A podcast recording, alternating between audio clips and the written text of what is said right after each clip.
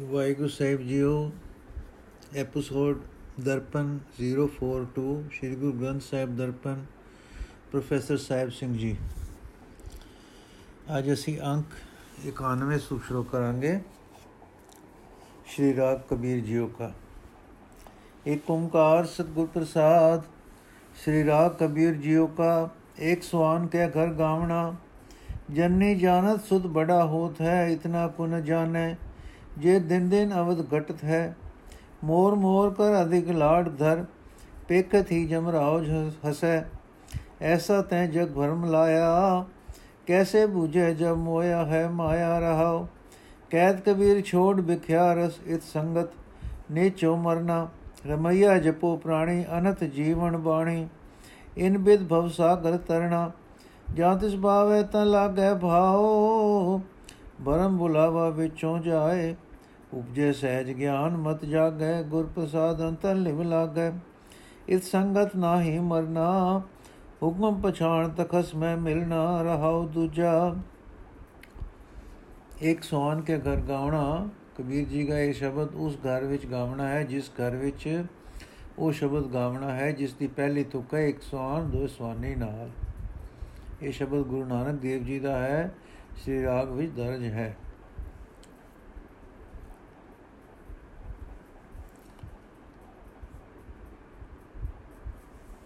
ਅਰਥ, ਮਾਂ ਸਮਝਦੀ ਹੈ ਕਿ ਮੇਰਾ ਪੁੱਤਰ ਵੱਡਾ ਹੋ ਰਿਹਾ ਹੈ, ਪਰ ਉਹ ਇੰਨੀ ਗੱਲ ਨਹੀਂ ਸਮਝਦੀ ਕਿ ਜਿਉਂ-ਜਿਉਂ ਦਿਨ ਰਾਤ ਬੀਤ ਰਹੇ ਹਨ, ਜਿਉਂ-ਜਿਉਂ ਦਿਨ ਬੀਤ ਰਹੇ ਹਨ, ਇਸ ਦੀ ਉਮਰ ਘਟ ਰਹੀ ਹੈ। ਉਹ ਇਹ ਆਖਦੇ ਹੈ ਇਹ ਮੇਰਾ ਪੁੱਤਰ ਹੈ, ਇਹ ਮੇਰਾ ਪੁੱਤਰ ਤੇ ਉਸ ਨਾਲ ਬੜਾ ਲਾਡ ਕਰਦੀ ਹੈ। ਮਾਂ ਦੀ ਇਸ ਮਮਤਾ ਨੂੰ ਵੇਖ-ਵੇਖ ਕੇ ਜਮਰਾਜ ਹੱਸਦਾ ਹੈ। हे ਪ੍ਰਭੂ, ਇਸ ਤਰ੍ਹਾਂ ਤੂੰ ਜਗਤ ਨੂੰ ਭੁਲੇਖੇ ਵਿੱਚ ਪਾਇਆ ਹੋਇਆ ਹੈ। ਮਾਇਆ ਦੇ ਠੱਗੇ ਹੋਏ ਜੀਵ ਨੂੰ ਇਹ ਸਮਝ ਹੀ ਨਹੀਂ ਆਉਂਦੀ ਕਿ ਮੈਂ ਭੁਲੇਖੇ ਵਿੱਚ ਫਸਿਆ ਪਿਆ ਹਾਂ। ਕਬੀਰ ਆਖਦਾ, ਹੈ ਪ੍ਰਾਣੀ, ਮਾਇਆ ਦੇ ਚਸਕੇ ਛੱਡ ਦੇ, ਇਹਨਾਂ ਰਸਾਂ ਦੇ ਬਹਿਣੇ ਬੈਠਿਆਂ ਜ਼ਰੂਰ ਆਤਮਕ ਮੌਤ ਹੁੰਦੀ ਹੈ, ਭਾਵ ਆਤਮਾ ਮੁਰਦਾ ਹੋ ਜਾਂਦਾ ਹੈ। ਪ੍ਰਭੂ ਦੇ ਭਜਨ ਵਾਲੀ ਇਹ ਬਾਣੀ ਮਨੁੱਖ ਨੂੰ ਅਟਲ ਜੀਵਨ ਬਖਸ਼ਦੀ ਹੈ। ਇਸ ਤਰ੍ਹਾਂ ਸੰਸਾਰ ਸਮੁੰਦਰ ਨੂੰ ਤਰ ਜਾਈਦਾ ਹੈ। ਪਰ ਜੇ ਉਸ ਪ੍ਰਭੂ ਨੂੰ ਭਾਵੇ, ਤਾਂ ਹੀ ਜੀਵ ਦਾ ਪਿਆਰ ਉਸ ਨਾਲ ਪੈਂਦਾ ਹੈ। ਤੇ ਇਸ ਦੇ ਮਨ ਵਿੱਚੋਂ ਭਰਮ ਤੇ ਭੁਲੇਖਾ ਦੂਰ ਹੁੰਦਾ ਹੈ। ਜੀਵ ਦੇ ਅੰਦਰ ਅਡੋਲਤਾ ਦੀ ਹਾਲਤ ਪੈਦਾ ਹੁੰਦੀ ਹੈ। ਗਿਆਨ ਵਾਲੀ ਬੁੱਧ ਪ੍ਰਗਟ ਹੋ ਜਾਂਦੀ ਹੈ ਅਤੇ ਗੁਰੂ ਦੀ ਮਿਹਰ ਨਾਲ ਇਸ ਦੇ ਹਿਰਦੇ ਵਿੱਚ ਪ੍ਰਭੂ ਨਾਲ ਜੋੜ ਜੁੜ ਜਾਂਦਾ ਹੈ। ਪ੍ਰਭੂ ਨਾਲ ਚਿਤ ਜੋੜਿਆ ਆਤਮਕ ਮੌਤ ਨਹੀਂ ਹੁੰਦੀ, ਕਿਉਂਕਿ ਜਿਉਂ-ਜਿਉਂ ਜੀਵ ਪ੍ਰਭੂ ਦੇ ਹੁਕਮ ਨੂੰ ਪਛਾਣਦਾ ਹੈ, ਤਾਂ ਪ੍ਰਭੂ ਨਾਲ ਇਸ ਦਾ ਮਿਲਾਪ ਹੋ ਜਾਂਦਾ ਹੈ। ਰਾਉ ਦੂਜਾ। ਸ਼ਬਦ ਦਾ ਭਾਵ। ਜੀਵ ਦੇ ਕੀ ਵਸ ਪ੍ਰਭੂ ਨੇ ਆਪ ਹੀ ਜੀਵਾਂ ਨੂੰ ਮਾਇਆ ਦੇ ਮੋਹ ਵਿੱਚ ਫਸਾਇਆ ਹੋਇਆ ਫਸਾਇਆ ਹੋਇਆ ਹੈ। ਇਸ ਮੋਹ ਵਿੱਚ ਪਿਆ ਮਨੁੱਖ ਦੇ ਆਤਮਾ ਮੁਰਦੇ ਹੋ ਰਹੇ ਹਨ। ਪਰ ਜੇ ਉਹ ਕਰਤਾਰ ਮੇਰ ਕਰੇ, ਗੁਰੂ ਨਾਲ ਮਿਲਾਏ, ਤਾਂ ਮਾਇਆ ਦਾ ਮੋਹ ਅੰਦਰੋਂ ਦੂਰ ਹੋ ਜਾਂਦਾ ਹੈ। ਪ੍ਰਭੂ ਨਾਲ ਡੋਰੇ ਲੱਗ ਜਾਂਦੀ ਹੈ, ਮਨ ਅਡੋਲ ਹੋ ਆਉਂਦਾ ਹੈ, ਦਾਤੇ ਦੀ ਰਜ਼ਾ ਦੀ ਸਮਝ ਪੈ ਜਾਂਦੀ ਹੈ ਅਤੇ ਆਤਮਾ ਮੁਰਦਾ ਮੁਰਧਿਆਨ ਵਿੱਚੋਂ ਬਚ ਨਿਕਲਦਾ ਹੈ। ਨੋਟ ਆਮ ਤੌਰ ਤੇ ਹਰ ਇੱਕ ਸ਼ਬਦ ਵਿੱਚ ਰਹਾਉ ਇੱਕੋ ਹੀ ਹੁੰਦਾ ਹੈ, ਉਸੇ ਵਿੱਚ ਸਾਰੇ ਸ਼ਬਦ ਦਾ ਮੁੱਖ ਭਾਵ ਹੁੰਦਾ ਹੈ। ਪਰ ਇਸ ਸ਼ਬਦ ਵਿੱਚ ਦੋ ਰਹਾਉ ਹਨ। ਪਹਿਲੇ ਵਿੱਚ ਪ੍ਰਸ਼ਨ ਕੀਤਾ ਹੈ ਕਿ ਜੀਵ ਨੂੰ ਕਿਵੇਂ ਸਮਝ ਪਏ, ਮੈਂ ਭਟਕ ਰਿਹਾ ਹਾਂ। ਇਸ ਦਾ ਉੱਤਰ ਦੂਜੇ ਰਹਾਉ ਵੀ ਦਿੱਤਾ ਹੈ ਕਿ ਰਜ਼ਾ ਨੂੰ ਸਮਝਿਆ, ਰਜ਼ਾ ਵਾਲੇ ਵਿੱਚ ਮਿਲ ਜਾਂਦਾ ਹੈ। ਸ਼੍ਰੀ ਰਾਗ ਤਲੋਚਨ ਦਾ ਸ਼੍ਰੀ ਰਾਗ ਤਲੋਚਨ ਕਾ, ਮਾਇਆ ਮੋਹ ਮਨ ਆਗਲਤਾ, ਮਾ ਮਾਇਆ ਮੋਹ ਮਨ ਆਗਲੜਾ, ਪ੍ਰਾਣੀ ਜਰਾ ਮਰਨ ਭੋ ਵਿਸਰ ਗਿਆ। ਕੁਟੰਬ ਦੇਖ ਵਿਕਸੈ ਕਮਲਾ ਜਿਉ, ਪਰ ਕਰ ਜੋ ਹੈ ਕਪਟ ਨਰਾ। ਦੂੜਾ ਆਇਓ ਜਮੈ ਤਣਾ, ਤਿਨ ਆਗਲੜੇ ਮੈਂ ਰਹਿਣ ਨ ਜਾਏ। ਕੋਈ ਕੋਈ ਸਾਜਣ ਆਏ ਕਹੇ, ਮਿਲ ਮੇਰੇ ਬੀਠਲਾ, ਲੈ ਬਾਹੜੀ ਵਲਾਏ। ਮਿਲ ਮੇਰੇ ਰਮਈਆ ਮੈਂ ਲਹਿਰ ਛਡਾਏ ਰਹਾਓ ਅਨੇਕ ਅਨੇਕ ਭੋਗ ਰਾਜ ਬਿਸਰੇ ਪ੍ਰਾਣੀ ਸੰਸਾਰ ਸਾਗਰ ਪੈ ਅਮਰ ਭਇਆ ਮਾਇਆ ਮੂਠਾ ਚੇਤਸ ਨਾਹੀ ਜਨਮ ਗਵਾਇਓ ਆਲਸੀਆ ਬਿਕਮ ਗੋਰ ਪੰਥ ਚਾਲਣਾ ਪ੍ਰਾਣੀ ਰਵ ਸਸਤੈ ਨ ਪਰਵੇਸਨ ਮਾਇਆ ਮੋਹ ਤਾ ਬਿਸਰ ਗਿਆ ਮਾਇਆ ਮੋਹ ਤਾ ਬਿਸਰ ਗਿਆ ਜਾਂ ਤਜੀ ਲੈ ਸੰਸਾਰੰ ਆਜ ਮੇਰੇ ਮਨ ਪ੍ਰਗਟ ਭਇਆ ਹੈ। ਪੇਖੀਏ ਲੈ ਧਰਮ ਰਾਓ, ਤੈ ਕਰ ਦਲ ਕਰਨ ਮਹਾਬਲੀ, ਤਿਨ ਆਗਲੜੇ ਮੈਂ ਰਹਿਣ ਨਾ ਜਾਏ। ਜੇ ਕੋ ਮੂਹ ਉਪਦੇਸ਼ ਕਰਤ ਹੈ, ਤਾਂ ਵਣ ਤ੍ਰਿਣ ਰਤੜਾ ਨਾਰਾਇਣਾ, ਐ ਜੇ ਤੂੰ ਆਪੇ ਸਭ ਕੁਝ ਜਾਣਦਾ। ਬਦੇ ਤੇ ਲੋਚਨ ਰਾਮਈਆ। ਅਰਥ हे ਪ੍ਰਾਣੀ, ਤੇਰੇ ਮਨ ਵਿੱਚ ਮਾਇਆ ਦਾ ਮੋਹ ਬਹੁਤ ਜ਼ੋਰਾਂ ਵਿੱਚ ਹੈ। ਤੈਨੂੰ ਇਹ ਡਰ ਨਹੀਂ ਰਿਹਾ ਕਿ ਬੁਢੇਪਾ ਆਉਣਾ ਹੈ, ਮੌਤ ਆਉਣੀ ਹੈ। हे ਖੋਟੇ ਮਨੁੱਖ, ਤੂੰ ਆਪਣੇ ਪਰਿਵਾਰ ਨੂੰ ਵੇਖ ਕੇ ਇਉਂ ਖਿੜਦਾ ਹੈ, ਜਿਵੇਂ ਕੋਲ ਫੁੱਲ ਸੂਰਜ ਨੂੰ ਵੇਖ ਕੇ ਤੂੰ ਪਰਾਏ ਘਰ ਵਿੱਚ ਤੱਕਦਾ ਫਿਰਦਾ ਹੈ। ਕੋਈ ਵਿਰਲਾ ਸੰਤ ਜਨ ਜਗਤ ਵਿੱਚ ਆ ਕੇ ਇਉਂ ਬੇਨਤੀ ਕਰਦਾ ਹੈ हे ਪ੍ਰਭੂ, ਮੈਨੂੰ ਮਿਲ ਗਲਵਕੜੀ ਪਾ ਕੇ ਮਿਲ।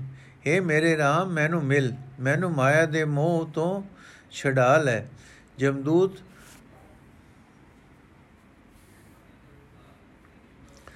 ਵਗਾ ਤੱਕ ਆ ਰਹੇ ਹਨ। ਉਹਨਾਂ ਦੇ ਸਾਹਮਣੇ ਮੈਥੋਂ ਪਲ ਮਾਤਰ ਵੀ ਅਟਕਿਆ ਨਹੀਂ ਜਾ ਸਕੇਗਾ ਰਹਾ हे ਪ੍ਰਾਣੀ ਮਾਇਆ ਦੇ ਅਨੇਕ ਭੋਗਾਂ ਦੇ ਪ੍ਰਤਾਪ ਦੇ ਕਾਰਨ ਤੂੰ ਪ੍ਰਭੂ ਨੂੰ ਭੁਲਾ ਬੈਠਾ ਹੈ। ਤੂੰ ਸਮਝਦਾ ਹੈ ਕਿ ਇਸ ਸੰਸਾਰ ਸਮੁੰਦਰ ਵਿੱਚ ਮੈਂ ਸਦਾ ਕਾਇਮ ਰਹਾਂਗਾ। ਮਾਇਆ ਦਾ ਠਗਿਆ ਹੋਇਆ ਤੂੰ ਪ੍ਰਭੂ ਨੂੰ ਨਹੀਂ ਸਿਮਰਦਾ। ਇਹ ਆਲਸੀ ਮਨੁੱਖ, ਤੂੰ ਆਪਣਾ ਜਨਮ ਅਜਾਈ ਗਵਾ ਲਿਆ ਹੈ। हे ਪ੍ਰਾਣੀ, ਤੂੰ ਮਾਇਆ ਦੇ ਮੋਹ ਦੇ ਅਜੇ ਭਾਵੇ ਡਾਢੇ ਹਨੇਰੇ ਰਾਹੇ ਤੁਰ ਰਿਹਾ ਹੈ ਜਿੱਥੇ ਨਾ ਸੂਰਜ ਨੂੰ ਦਖਲ ਹੈ, ਨਾ ਚੰਦਰਮਾ ਨੂੰ ਭਾਵ ਜਿੱਥੇ ਤੈਨੂੰ ਨਾ ਦਿਨੇ ਸੁਰਤ ਆਉਂਦੀ ਹੈ, ਨਾ ਰਾਤ ਨੂੰ। ਜਦੋਂ ਮਰਨ ਵੇਲੇ ਸੰਸਾਰ ਨੂੰ ਛੱਡਣ ਲੱਗੋ, ਤਦੋਂ ਤਾਂ ਮਾਇਆ ਦਾ ਇਹ ਮੋਹ ਭਾਵ ਸੰਬੰਧ ਅਵਜੋ, ਅਵਸ਼ੋ ਅਵਸ਼ੋ ਛੋੜੇਗਾ ਹੀ, ਤਾਂ ਫਿਰ ਕਿਉਂ ਨਹੀਂ ਹੁਣੇ ਹੀ ਛੱਡਦਾ? ਕੋਈ ਵਿਰਲਾ ਸੰਤ ਜਨ ਆਖਦਾ ਹੈ, ਮੇਰੇ ਮਨ ਵਿੱਚ ਇਹ ਗੱਲ ਪ੍ਰਤੱਖ ਹੋ ਗਈ ਹੈ ਕਿ ਮਾਇਆ ਵਿੱਚ ਫਸੇ ਰਿਆਂ, ਧਰਮਰਾਜ ਦਾ ਮੂੰਹ ਵੇਖਣਾ ਪਏਗਾ।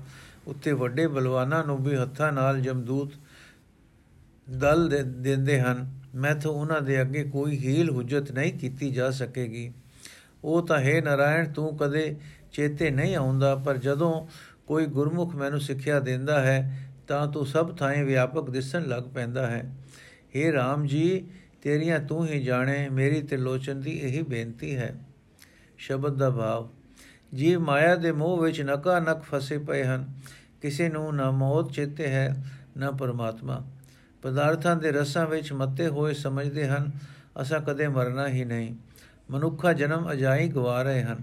ਇਹ ਖਿਆਲ ਨਹੀਂ ਆਉਂਦਾ ਕਿ ਇੱਕ ਦਿਨ ਇਹ ਜਗਤ ਛੱਡਣਾ ਹੀ ਪਏਗਾ ਤੇ ਇਸ ਬਦਮਸਤੀ ਦੇ ਕਾਰਨ ਜਮਾਂ ਦਾ ਡੰਡ ਸਹਿਣਾ ਹੀ ਪਏਗਾ। ਪਰ ਹਾਂ, ਕੋਈ ਵਿਰਲੇ ਵਿਰਲੇ ਭਾਗਾਂ ਵਾਲੇ ਹਨ ਜੋ ਇਸ ਸੰਤ ਸਮੇਂ ਨੂੰ ਚੇਤੇ ਰੱਖ ਕੇ ਪ੍ਰਭੂ ਦੇ ਦਰ ਤੇ ਅਰਜ਼ੋਈ ਕਰਦੇ ਹਨ ਤੇ ਉਸ ਨੂੰ ਮਿਲਣ ਲਈ ਤਾਂਗਦੇ ਹਨ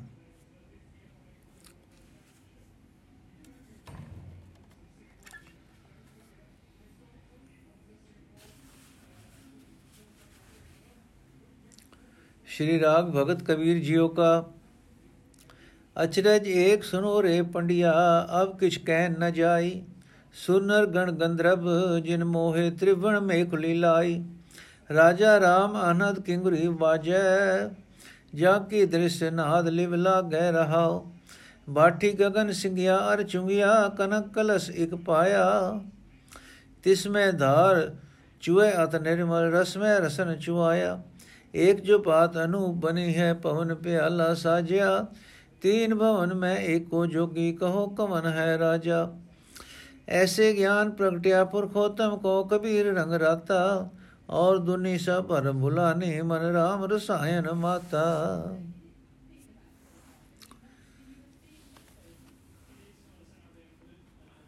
ਅਰਥ, ਹੈ ਪੰਡਤ, ਉਸ ਅਚਰਜ ਪ੍ਰਭੂ ਦਾ ਇੱਕ ਕੌਤਕ ਸੁਣੋ, ਜੋ ਮੇਰੇ ਨਾਲ ਵਰਤਿਆ ਹੈ ਤੇ ਜੋ ਇਸ ਵੇਲੇ ਜਿਉਂ ਕਾ ਤਿਉਂ ਕਿਹਾ ਨਹੀਂ ਜਾ ਸਕਦਾ। ਉਸ ਪ੍ਰਭੂ ਨੇ ਸਾਰੇ ਜਗਤ ਨੂੰ ਮਾਇਆ ਦੀ ਤੜਾਗੀ ਪਾ ਕੇ ਦੇਵਤੇ ਮਨੁੱਖ, ਗਣ ਅਤੇ ਗੰਧਰਵਾਂ ਨੂੰ ਮੋਹ ਲਿਆ ਹੋਇਆ ਹੈ। ਉਹ ਅਚਰਜ ਕੋਤਕ ਇਹ ਹੈ ਕਿ ਜਿਸ ਪ੍ਰਕਾਸ਼ ਰੂਪ ਪ੍ਰਭੂ ਦੀ ਮਿਹਰ ਦੀ ਨਜ਼ਰ ਨਾਲ ਸ਼ਬਦ ਵਿੱਚ ਲਿਵ ਲੱਗਦੀ ਹੈ, ਉਸ ਪ੍ਰਭੂ ਦੀ ਮੇਰੇ ਅੰਦਰ ਇੱਕ ਰਸਤਾਰ ਵਜ ਰਹੀ ਹੈ, ਰਹਾਓ। ਮੇਰਾ ਦਿਮਾਗ ਭੱਠੀ ਬਣਿਆ ਪਿਆ ਹੈ, ਭਾਵ ਸੁਰਤ ਪ੍ਰਭੂ ਵਿੱਚ ਜੁੜੀ ਹੋਈ ਹੈ। ਮੰਦੇ ਕਰਮਾਂ ਵੱਲੋਂ ਸੰਕੋਚ ਮਾਨੋ ਵਾਧੂ ਪਾਣੀ ਰੱਦ ਕਰਨ ਵਾਲੀ ਨਾਲ ਹੈ। ਗੁਣਾ ਨੂੰ ਗ੍ਰਹਿਣ ਕਰਨਾ ਮਾਨੋ ਨਾਮ ਰੂਪ ਸ਼ਰਾਬ ਕੱਢਣ ਵਾਲੀ ਗੱਲ ਹੈ ਵਾਲੀ ਨਾਲ ਹੈ। ਤੇ ਸ਼ੁੱਧ ਹਿਰਦਾ ਮਾਨੋ ਸੋਨੇ ਦਾ ਮੱਟ ਹੈ। ਹੁਣ ਮੈਂ ਇੱਕ ਪ੍ਰਭੂ ਨੂੰ ਪ੍ਰਾਪਤ ਕਰ ਲਿਆ ਹੈ।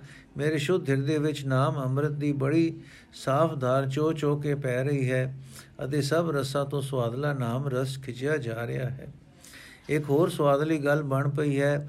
ਉਹ ਹੈ ਇਹ ਕਿ ਮੈਂ ਸਵਾਸਾਂ ਨੂੰ ਨਾਮ ਅੰਮ੍ਰਿਤ ਪਾਣ, ਪੀਣ ਲਈ ਪਿਆਲਾ ਬਣਾ ਲਿਆ ਹੈ। ਬਾਬ ਉਸ ਪ੍ਰਭੂ ਦੇ ਨਾਮ ਨੂੰ ਮੈਂ ਸਵਾਸ ਸਵਾਸ ਜਪ ਰਿਹਾ ਹਾਂ। ਇਸ ਸਵਾਸ ਸਵਾਸ ਜਪਣ ਕਰਕੇ ਮੈਨੂੰ ਸਾਰੇ ਜਗਤ ਵਿੱਚ ਇੱਕ ਪ੍ਰਭੂ ਹੀ ਵਿਆਪਕ ਦਿਸ ਰਿਹਾ ਹੈ। ਦਸ, ਹੈ ਪੰਡਤ, ਮੈਨੂੰ ਉਸ ਨਾਲੋਂ ਹੋਰ ਕੌਣ ਵੱਡਾ ਹੋ ਸਕਦਾ ਹੈ? ਜਿਵੇਂ ਉੱਪਰ ਦੱਸਿਆ ਹੈ, ਇਸ ਤਰ੍ਹਾਂ ਉਸ ਪ੍ਰਭੂ ਨੂੰ ਪਛਾਣ ਪ੍ਰਭੂ ਦੀ ਪਛਾਣ ਮੇਰੇ ਅੰਦਰ ਪ੍ਰਗਟ ਹੋ ਪਈ ਹੈ। ਪ੍ਰਭੂ ਦੇ ਪਿਆਰ ਵਿੱਚ ਰਤੇ ਹੋਏ, ਹੈ ਕਬੀਰ, ਹੁਣ ਆਖ ਕੇ ਹੋਰ ਸਾਰਾ ਜਗਤ ਤਾਂ ਭੁਲੇਖੇ ਵਿੱਚ ਭੁੱਲਾ ਹੋਇਆ ਹੈ। ਪਰ ਪ੍ਰਭੂ ਦੀ ਮਿਹਰ ਨਾਲ ਮੇਰਾ ਮਨ ਰਸਾਂ ਦੇ ਸੋਮੇ ਪ੍ਰਭੂ ਵਿੱਚ ਮਸਤ ਹੋਇਆ ਹੋਇਆ ਹੈ। ਸ਼ਬਦ ਦਾ ਭਾਵ, ਗੁਰੂ ਦੇ ਸ਼ਬਦ ਵਿੱਚ ਜੁੜਨ ਜੁੜਨ ਨਾਲ ਮਨ ਵਿੱਚ ਪ੍ਰਭੂ ਦੇ ਮਿਲਾਪ ਦੀ ਤਾਰ ਵੱਜਣ ਲੱਗ ਪੈਂਦੀ ਹੈ। ਉਹ ਸਵਾਦ ਦਾ ਅਸਲ ਸਰੂਪ ਦੱਸਿਆ ਨਹੀਂ ਜਾ ਸਕਦਾ, ਪਰ ਦਿਮਾਗ ਤੇ ਹਿਰਦਾ ਉਸੇ ਦੇ ਸਿਮਰਨ ਦੇ ਪਿਆਰ ਵਿੱਚ ਵਿਜੇ ਰਹਿੰਦੇ ਹਨ। ਸਵਾਸ ਸਵਾਸ ਯਾਦ ਵਿੱਚ ਬੀਤਦਾ ਹੈ। ਸਾਰੇ ਜਗਤ ਵਿੱਚ ਪ੍ਰਭੂ ਦੀ, ਪ੍ਰਭੂ ਹੀ ਸਭ ਤੋਂ ਵੱਡਾ ਦਿਸਦਾ ਹੈ।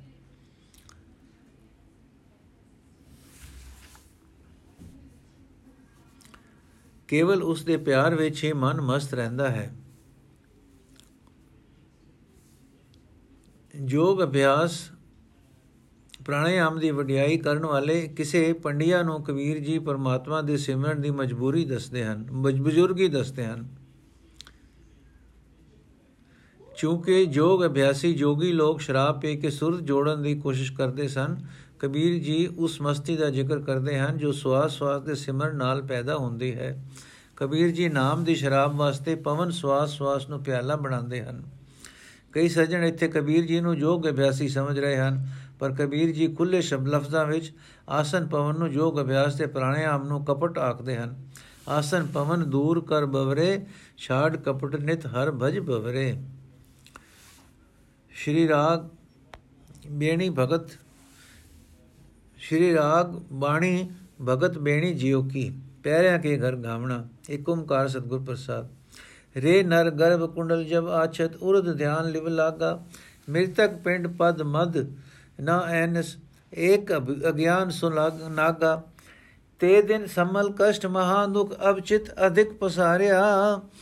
ਗਰਭ ਛੋੜ ਮ੍ਰਿਤ ਮੰਡਲ ਆਇਆ, ਤੋ ਨਰ ਹਰ ਮਨੋ ਵਿਸਾਰਿਆ। ਫਿਰ ਪਛਤਾਵੇਗਾ ਮੂੜਿਆ ਤੂੰ ਕਵਨ ਕੁਮਤ ਭ੍ਰਮ ਲਾਗਾ। ਚੇਤ ਰਾਮ ਨਾਹੀ ਜੰਪੁਰ ਜਾਏਗਾ, ਜਨ ਵਿਚਰੇ ਅਨਰਾਧਾ ਰਹਾਓ। ਬਾਲ ਬਿਨੋਦ ਚਿੰਦ ਰਸ ਲਾਗਾ, ਖਿਨ ਖਿਨ ਮੋਹ ਵਿਆਪੈ।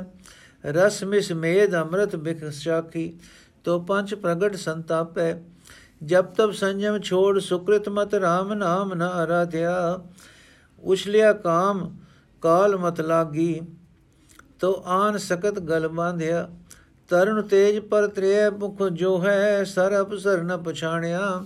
ਉਨਮਤ ਕਾਮ ਮਹਾ ਬਿਕ ਭੂਲੇ, ਪਾਪ ਪੁੰਨ ਨ ਪਛਾਨਿਆ ਸੁਤ ਸੰਪਦ ਦੇਖ ਏ ਮਨ ਗਰਭਿਆ, ਰਾਮ ਹਿਰਦੈ ਤੇ ਖੋਇਆ। ਅਵਰ ਮਰਤ ਮਾਇਆ ਮਨ ਤੋ ਲੈ ਤੋ ਪਗ ਮੁਖ ਜਨਮ ਵਿਗੋਇਆ। ਪੁੰਡਰ ਕੇਸ ਕੁਸਮਤੇ ਦੌਲੇ, ਸਪਤ ਪਤਾਲ ਕੀ ਬਾਣੀ ਲੋਚਨ ਸਮੈ ਬੁੱਧ ਬਲ ਨਾਠੀ। ਤਾ ਕਾਮ ਪਵਸ ਮਾਦਾਣੀ ਤਾਂ ਤੇ ਵਿਖੇ ਭਈ ਮਤ ਪਾਵਸ। ਕਾਇਆ ਕਮਲ ਕੁਮਲਾਣਾ, ਅਵਗਤ ਬਾਣ ਛੋੜ ਮ੍ਰਿਤ ਮੰਡਲ ਤੋ ਪਾਛੇ ਪਛਤਾਣਾ।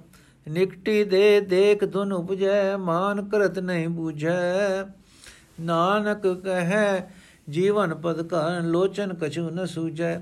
ਥਾਕਾ ਤੇ ਜੁੜਿਆ ਮਨ ਪੰਕੀ, ਘਰ ਆਂਗਨ ਨ ਸੁਖਾਈ। ਬੇਣੀ ਕਹਿ ਸੁਨੋ ਰੇ ਭਗਤੋ ਮਰਨ ਮੁਕਤ ਕਿਨ ਪਾਈ। ਅਰਥ, ਹੈ ਮਨੁੱਖ, ਜਦੋਂ ਤੂੰ ਮਾਂ ਦੇ ਪੇਟ ਵਿੱਚ ਸੈਂ ਤਦੋਂ ਤੇਰੀ ਸੁਰਤ ਉੱਚੇ ਉੱਚੇ ਪ੍ਰਭੂ ਦੇ ਧਿਆਨ ਵਿੱਚ ਜੁੜੀ ਰਹਿੰਦੀ ਸੀ। ਤੈਨੂੰ ਤਦੋਂ ਸਰੀਰ ਦੀ ਹੋਂਦ ਦਾ ਹੰਕਾਰ ਨਹੀਂ ਸੀ। ਦਿਨੇ ਰਾਤ ਇੱਕ ਪ੍ਰਭੂ ਨੂੰ ਸਿਮਰਦਾ ਸੈਂ ਤੇਰੇ ਅੰਦਰ ਅਗਿਆਨ ਦੀ ਅਣਹੋਂਦ ਸੀ। हे ਮਨੁੱਖ, ਉਸ ਦਿਨ, ਉਹ ਦਿਨ ਹੁਣ ਚੇਤੇ ਕਰ, ਤਦੋਂ ਤੈਨੂੰ ਬੜੇ ਕਲੇਸ਼ ਤੇ ਤਕਲੀਫਾਂ ਸਨ, ਪਰ ਹੁਣ ਤੂੰ ਆਪਣੇ ਮਨ ਨੂੰ ਦੁਨੀਆ ਦੇ ਜੰਜਾਲਾਂ ਵਿੱਚ ਬਹੁਤ ਫਸਾ ਰੱਖਿਆ ਹੈ। ਮਾਂ ਦਾ ਪੇਟ ਛੱਡ ਕੇ ਤਦੋਂ, ਜਦੋਂ ਦਾ ਤੂੰ ਜਗਤ ਵਿੱਚ ਆਇਆ ਹੈ, ਤਦੋਂ ਤੂੰ, ਤਦੋਂ ਤਦੋਂ ਤੋਂ ਤੂੰ ਆਪਣੇ ਨਿਰੰਕਾਰ ਨੂੰ ਭੁਲਾ ਦਿੱਤਾ ਹੈ। हे ਮੂਰਖ, ਤੂੰ ਕਿਹੜੀ ਮਤੇ ਕਿਹੜੇ ਬੁਲੇਖੇ ਵਿੱਚ ਲੱਗਾ ਹੋਇਆ ਹੈ? ਸਮਾਂ ਹੱਥੋਂ ਗਵਾ ਕੇ ਫੇਰ ਹੱਥ ਮੱਲੇਗਾ। ਪ੍ਰਭੂ ਨੂੰ ਸਿਮਰ, ਨਹੀਂ ਤਾਂ ਜੰਪੁਰੀ ਵਿੱਚ ਧਕਿਆ ਜਾਏਗਾ। ਤੂੰ ਫਿਰਦਾ ਹੈ ਜਿਵੇਂ ਕੋਈ ਅਮੇੜ ਬੰਦਾ ਫਿਰਦਾ ਹੈ ਰਹਾਓ। ਪਹਿਲਾਂ ਤੂੰ ਬਾਲਪੁਣੇ ਦੀਆਂ ਖੇਡਾਂ ਦੇ ਧਿਆਨ ਦੇ ਸਵਾਦ ਵਿੱਚ ਲੱਗਾ ਰਿਹਾ ਤੇ ਸਦਾ ਇਹਨਾਂ ਦੇ ਹੀ ਮੂੰਹ ਵਿੱਚ ਫਸਿਆ ਰਿਹਾ।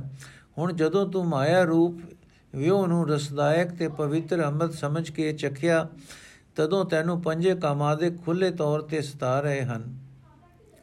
ਤਦੋਂ ਤੈਨੂੰ ਪੰਜੇ ਕਾਮਾਂ ਦੇ ਖੁੱਲੇ ਤੌਰ ਤੇ ਸਤਾ ਸਤਾ ਰਹੇ ਹਨ। ਜਬ ਤਬ ਸੰਜਮ ਤੇ ਪੁੰਨ ਕਰਮ ਕਰਨ ਵਾਲੀ ਬੁੱਧ ਤੂੰ ਛੱਡ ਬੈਠਾ ਹੈ, ਪ੍ਰਭੂ ਦੇ ਨਾਮ ਨੂੰ ਨਹੀਂ ਸਿਮਰਦਾ। ਤੇਰੇ ਅੰਦਰ ਕਾਮ ਜੋਰਾਂ ਵਿੱਚ ਹੈ ਬੈੜੇ ਪਾਸੇ ਤੇਰੀ ਬੁੱਧੀ ਲੱਗੀ ਹੋਈ ਹੈ। ਕਾਮਾਤੁਰ ਹੋ ਕੇ ਤੂੰ ਇਸਤਰੀ ਨੂੰ ਲਿਆ, ਗੱਲ ਲਾਇਆ ਹੈ। ਤੇਰੇ ਅੰਦਰ ਜਵਾਨੀ ਦਾ ਜੋਸ਼ ਹੈ, ਪਰਾਈਆਂ ਜਨਾਨੀਆਂ ਦੇ ਮੂੰਹ ਤੱਕਦਾ ਹੈ। ਵੇਲਾ ਕੁਵੇਲਾ ਵੀ ਤੂੰ ਨਹੀਂ ਸਮਝਦਾ।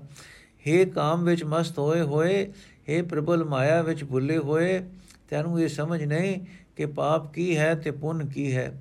ਪੁੱਤਰਾਂ ਨੂੰ ਧਨ ਪਦਾਰਥਾਂ ਨੂੰ ਵੇਖ ਕੇ, ਪੁੱਤਰਾਂ ਨੂੰ ਧਨ ਪਦਾਰਥਾਂ ਨੂੰ ਵੇਖ ਕੇ ਤੇਰਾ ਮਨ ਹੰਕਾਰੀ ਹੋ ਰਿਹਾ ਹੈ। ਪ੍ਰਭੂ ਨੂੰ ਤੂੰ ਹਿਰਦੇ ਵਿੱਚੋਂ ਵਿਸਾਰ ਬੈਠਾ ਹੈ। ਹੋਰਨਾਂ ਸੰਬੰਧੀਆਂ ਦੇ ਮੋਇਆ ਤੇਰਾ ਮਾਨ ਜਾਚ ਕਰਦਾ ਹੈ ਕਿ ਕਿਤਨੀ ਕੁ ਮਾਇਆ ਮਿਲੇਗੀ। ਇਸ ਤਰ੍ਹਾਂ ਤੂੰ ਆਪਣਾ ਉੱਤਮ ਤੇ ਸ੍ਰੇਸ਼ਟ ਮਨੁੱਖਾ ਜਨਮ ਅਜਾਈ ਗਵਾ ਲਿਆ। ਤੇਰੇ ਕੇਸ ਚਿੱਟੇ ਕੋਲ ਫੁੱਲ ਤੋਂ ਵੀ ਵਧੇਕ ਚਿੱਟੇ ਹੋ ਗਏ ਹਨ। ਤੇਰੀ ਆਵਾਜ਼ ਡਾਢੀ ਮੱਧਮ ਹੋ ਗਈ ਹੈ। ਮਾਨੋ, ਸਤਵੇਂ ਪਤਾਲ ਤੋਂ ਆਂਦੀ ਹੈ। ਤੇਰੀਆਂ ਅੱਖਾਂ ਸਿਮ ਰਹੀਆਂ ਹਨ। ਤੇਰੀ ਚਤੁਰਾਈ ਵਾਲੀ ਬੁੱਧ ਕਮਜ਼ੋਰ ਹੋ ਚੁੱਕੀ ਹੈ। ਤਾਂ ਵੀ ਕਾਮ ਦੀ ਮਧਾਣੀ ਤੇਰੇ ਅੰਦਰ ਪੈ ਰਹੀ ਹੈ।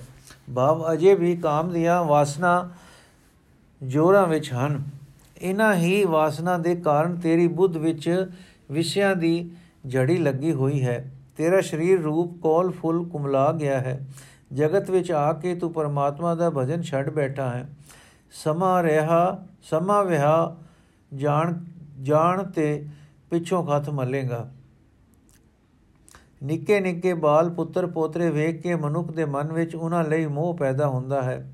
ਹੰਕਾਰ ਕਰਦਾ ਹੈ, ਪਰ ਇਸ ਨੂੰ ਨਹੀਂ ਸਮਝ ਆਉਂਦੀ ਕਿ ਸਭ ਕੁਝ ਛੱਡ ਜਾਣਾ ਹੈ। ਅੱਖਾਂ ਤੋਂ ਦਿਸਣੇ ਰਹਿ ਜਾਂਦਾ ਹੈ। ਫਿਰ ਵੀ ਮਨੁੱਖ ਹੋਰ ਜਿਉਣ ਲਈ ਲਾਲਚ ਕਰਦਾ ਹੈ। ਆਖਰ ਸਰੀਰ ਦਾ ਬਲ ਮੁੱਕ ਜਾਂਦਾ ਹੈ ਤੇ ਜਦੋਂ ਜੀਵ ਪੰਛੀ ਸਰੀਰ ਵਿੱਚੋਂ ਉੱਡ ਜਾਂਦਾ ਹੈ, ਤਦੋਂ ਮੁਰਦਾ ਦੇ ਘਰ ਵਿੱਚ, ਵਿਹੜੇ ਵਿੱਚ ਪਈ ਹੋਈ ਚੰਗੀ ਨਹੀਂ ਲੱਗਦੀ। ਬੇਣੀ ਆਖਦਾ ਹੈ ਸੰਤ ਜਨੋ ਜੇ ਮਨੁੱਖ ਦਾ ਸਾਰੀ ਜ਼ਿੰਦਗੀ ਵਿੱਚ ਇਹੀ ਹਾਲ ਰਿਹਾ ਬਾਉ ਜਿਉਂਦਿਆਂ ਕਿਸੇ ਵੇਲੇ ਵੀ ਵਿਕਾਰਾਂ ਤੋਂ ਮੋਹ, ਵਿਕਾਰਾਂ ਤੇ ਮੋਹ ਤੋਂ ਮੁਕਤ ਨਾ ਹੋਇਆ, ਜੇ ਜੀਵਨ ਮੁਕਤ ਨਾ ਹੋਇਆ ਤਾਂ ਇਹ ਸੱਚ ਜਾਣੋ ਕਿ ਮਰਨ ਤੋਂ ਪਿੱਛੇ ਮੁਕਤੀ ਕਿਸੇ ਨੂੰ ਨਹੀਂ ਮਿਲਦੀ। ਸ਼ਬਦ ਦਾ ਭਾਵ, ਜਗਤ ਦੀ ਮਾਇਆ ਵਿੱਚ ਵਸ ਫਸ ਕੇ ਜੀਵ ਪ੍ਰਭੂ ਦੀ ਯਾਦ ਭੁਲਾ ਦਿੰਦਾ ਹੈ। ਸਾਰੀ ਉਮਰ ਵਿਕਾਰਾਂ ਵਿੱਚ ਹੀ ਗੁਜ਼ਾਰਦਾ ਹੈ। ਬੁਢੇਪੇ ਵਿੱਚ ਸਾਰੇ ਅੰਗ ਕਮਜ਼ੋਰ ਹੋ ਜਾਣ ਤੇ ਵੀ ਹੋਰ ਹੋਰ ਜੀਉਣ ਦੀ ਲਾਲਸਾ ਕਰੀ ਜਾਂਦਾ ਹੈ। ਹਰ ਪਰ ਪ੍ਰਭੂ ਦੀ ਯਾਦ ਵੱਲ ਫਿਰ ਵੀ ਨਹੀਂ ਪਰਦਾ ਇਸ ਤਰ੍ਹਾਂ ਮਨੁੱਖਾ ਜਨਮ ਅਜਾਈ ਗਵਾ ਪੈਂਦਾ ਹੈ।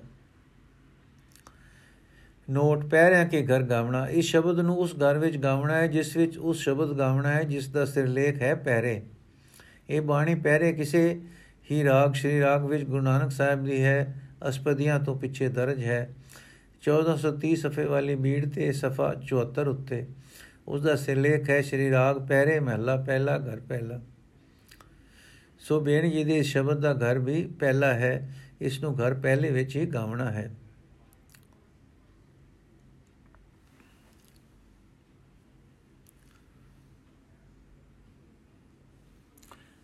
ਅੱਜ ਦਾ ਐਪੀਸੋਡ ਇੱਥੇ ਸਮਾਪਤ ਹੋਇਆ ਜੀ। ਅਗਲਾ ਐਪੀਸੋਡ ਅਸੀਂ ਕੱਲ ਪੜਾਂਗੇ ਵਾਹਿਗੁਰੂ ਜੀ ਕਾ ਖਾਲਸਾ, ਵਾਹਿਗੁਰੂ ਜੀ ਕੀ ਫਤਿਹ।